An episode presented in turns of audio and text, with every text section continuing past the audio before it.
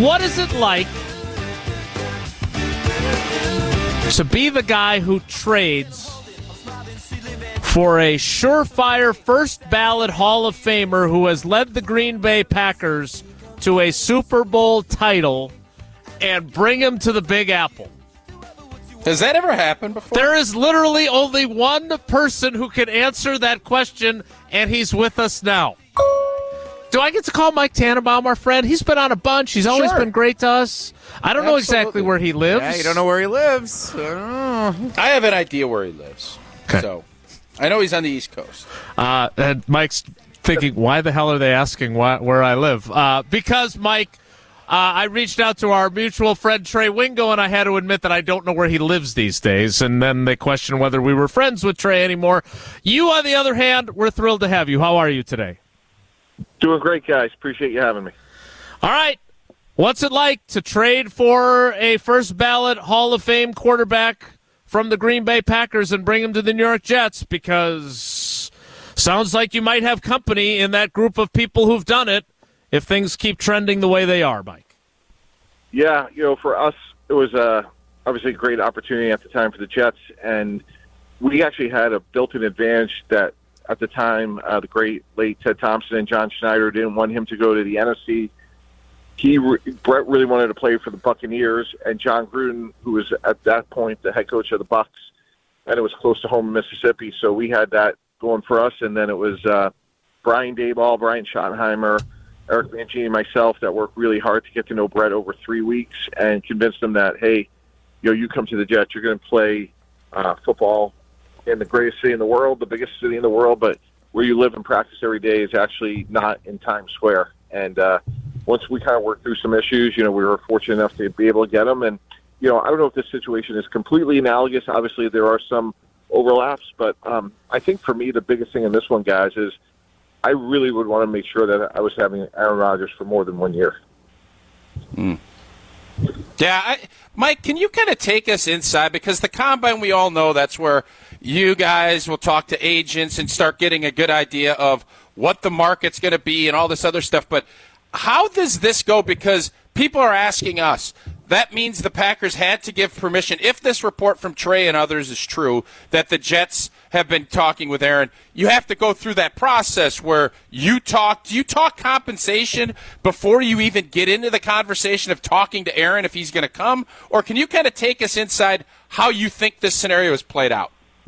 Yeah, no, it's a great question. It's really parallel tracks, and I think you're bringing up, like to me, what's probably going to be the most consequential issue, which is I would structure Aaron Rodgers' contract. Look, if it's sixty million, you know, I think that's a little bit of a premium, but it's Aaron Rodgers. So let's say you agree it's sixty million. I do want some protection in year two.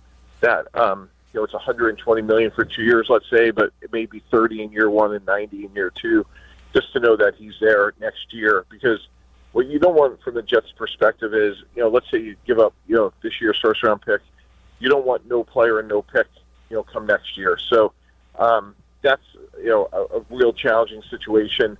And I know, like in our our case, we did have some sort of like protection in the trade for the Packers, meaning if we went to the Super Bowl, it could have gone up, but we felt like if we had to give up a third round pick on a one year deal, that wasn't ideal, guys, but something you could live with. So, Mike, when you think back to that time when you made that trade, you know, Favre was coming off a really good 2007 season. Obviously, he had thrown the interception against the Giants in the NFC Championship game, and he had retired and then unretired. Rodgers, this is where one of the spots where it's not completely analogous. He was great in 2020 and 2021, and then last year, for whether it's the injuries, young players around him, whatever it was, not as good.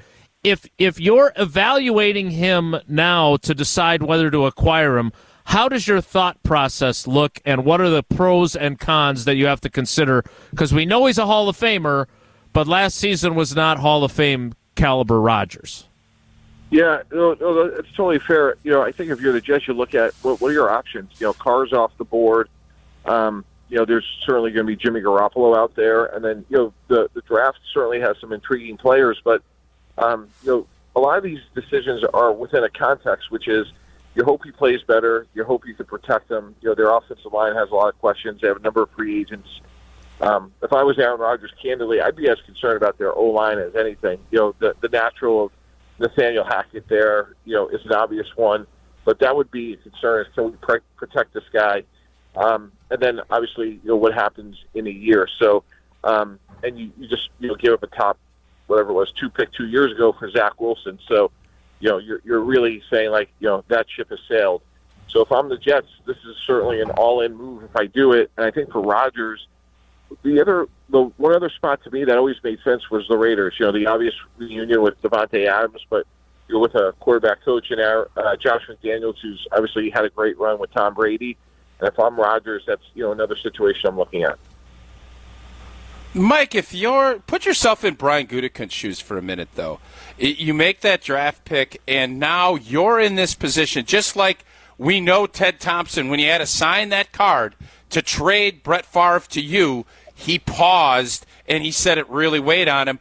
How are you looking at this from Goody's standpoint? Are you looking at it? I want to get him. I, I want to get as much back for him as I can, or if you could trade him to the Carolina Panthers to get more. Do you have you have to be concerned? You're letting this guy out of your building for really an unknown. How would you look at this from a mental standpoint if you were Goody? Yeah, look, I've been there with, with tough decisions. You know, none of them are easy. But what I would say is, like, if you believe in your process, again, fundamentally, like, you traded up for Jordan Love and felt good enough about that to give up a fourth round pick. Um, you know, the word at the combine was everyone is hearing how much more he's improved, how much Green Bay likes him, and I think if you're Brian, you have to say to yourself, like, look, I really made this decision three years ago. Like, I, when I signed these trade papers you know, that's just the formality. That's crossing the T's and dotting the I's. I made this decision when we traded up for Jordan Love, and if you believed in Jordan Love then, you know, that's your future. You know, and I, it's a hard decision, but it sounds like it's the appropriate one. Talking with Mike Tannenbaum on Wilde and Tausch. Mike, you just said you had to make a bunch of tough decisions during your tenures in multiple places. Um, the risk here is that you're wrong and you get yourself fired in a couple of years, right? And Rodgers yeah, goes to New York and succeeds. Been there, done that. Yep. so, so th- that goes back to what you said about process. You have to trust your gut, and if you're wrong and you end up unemployed, so be it. Is that what you have to be willing to do as a GM?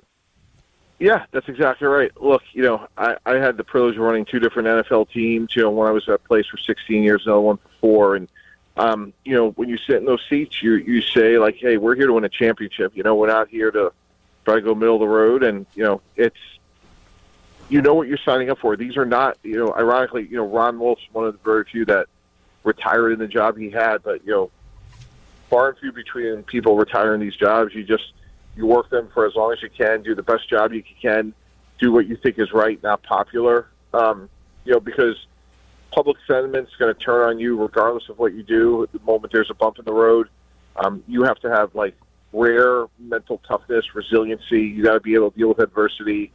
You got to ignore the noise and, and hope that the owner is aligned with what you're doing. And knowing that um, you're going to be leaving the door well, leaving the building well before you know the owner is.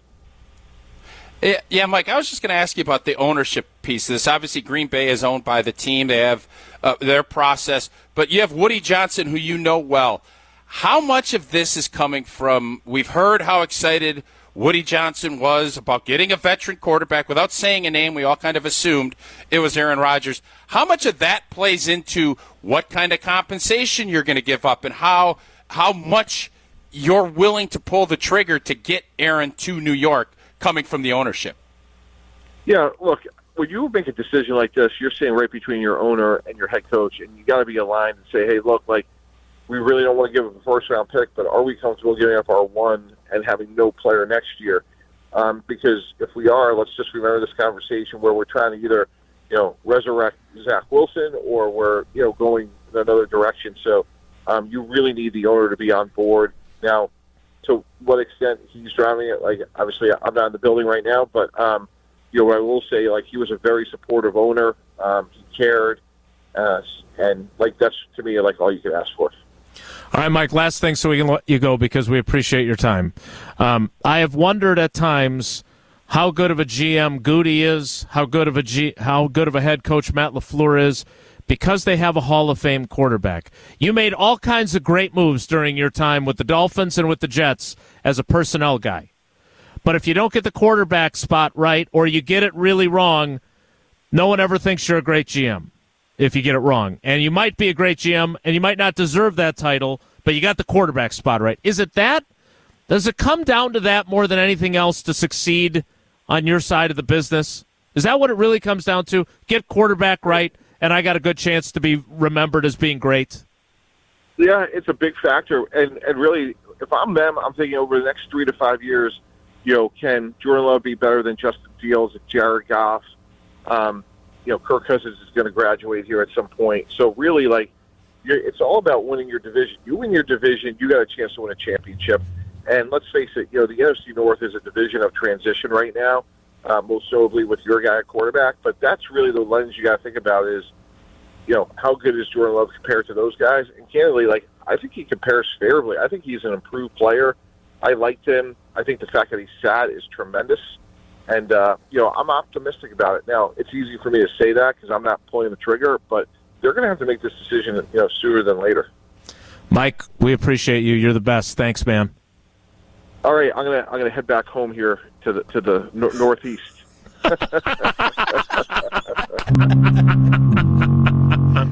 Say hi to Trey Wingo on your way by. All right, that I is will. All right, see you guys. that is our friend Mike Tannenbaum from ESPN and the 33rd team. Uh, interesting at the end what he said there about the division and transition. If you're going to make a change, um, hoping that Jordan Love is better than Justin Fields and Jared Goff, maybe there's a chance. Maybe there's a chance that he is, and you still win your division. I don't know. Well, and again, it makes making this move easier in the fact that what you just said about the quarterback making the general manager and the coach look good and everything else. It makes making this move a lot easier when you don't win an MVP and you don't make the playoffs.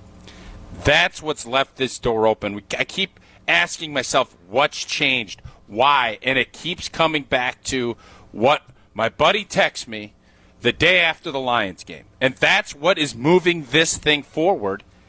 And that's where Goody and everybody that examined the season after, examined everything that happened throughout the season, this offseason, we weren't good enough, and we're paying Aaron Rodgers premium dollars. And when you're not doing that and you have somebody you feel comfortable moving forward with, it makes making this big move easier to swallow. But it doesn't mean it's the right medication. Is that an analogy? No, I'm. Well, It's not a Nortmanism. It's not a Nort. It's not.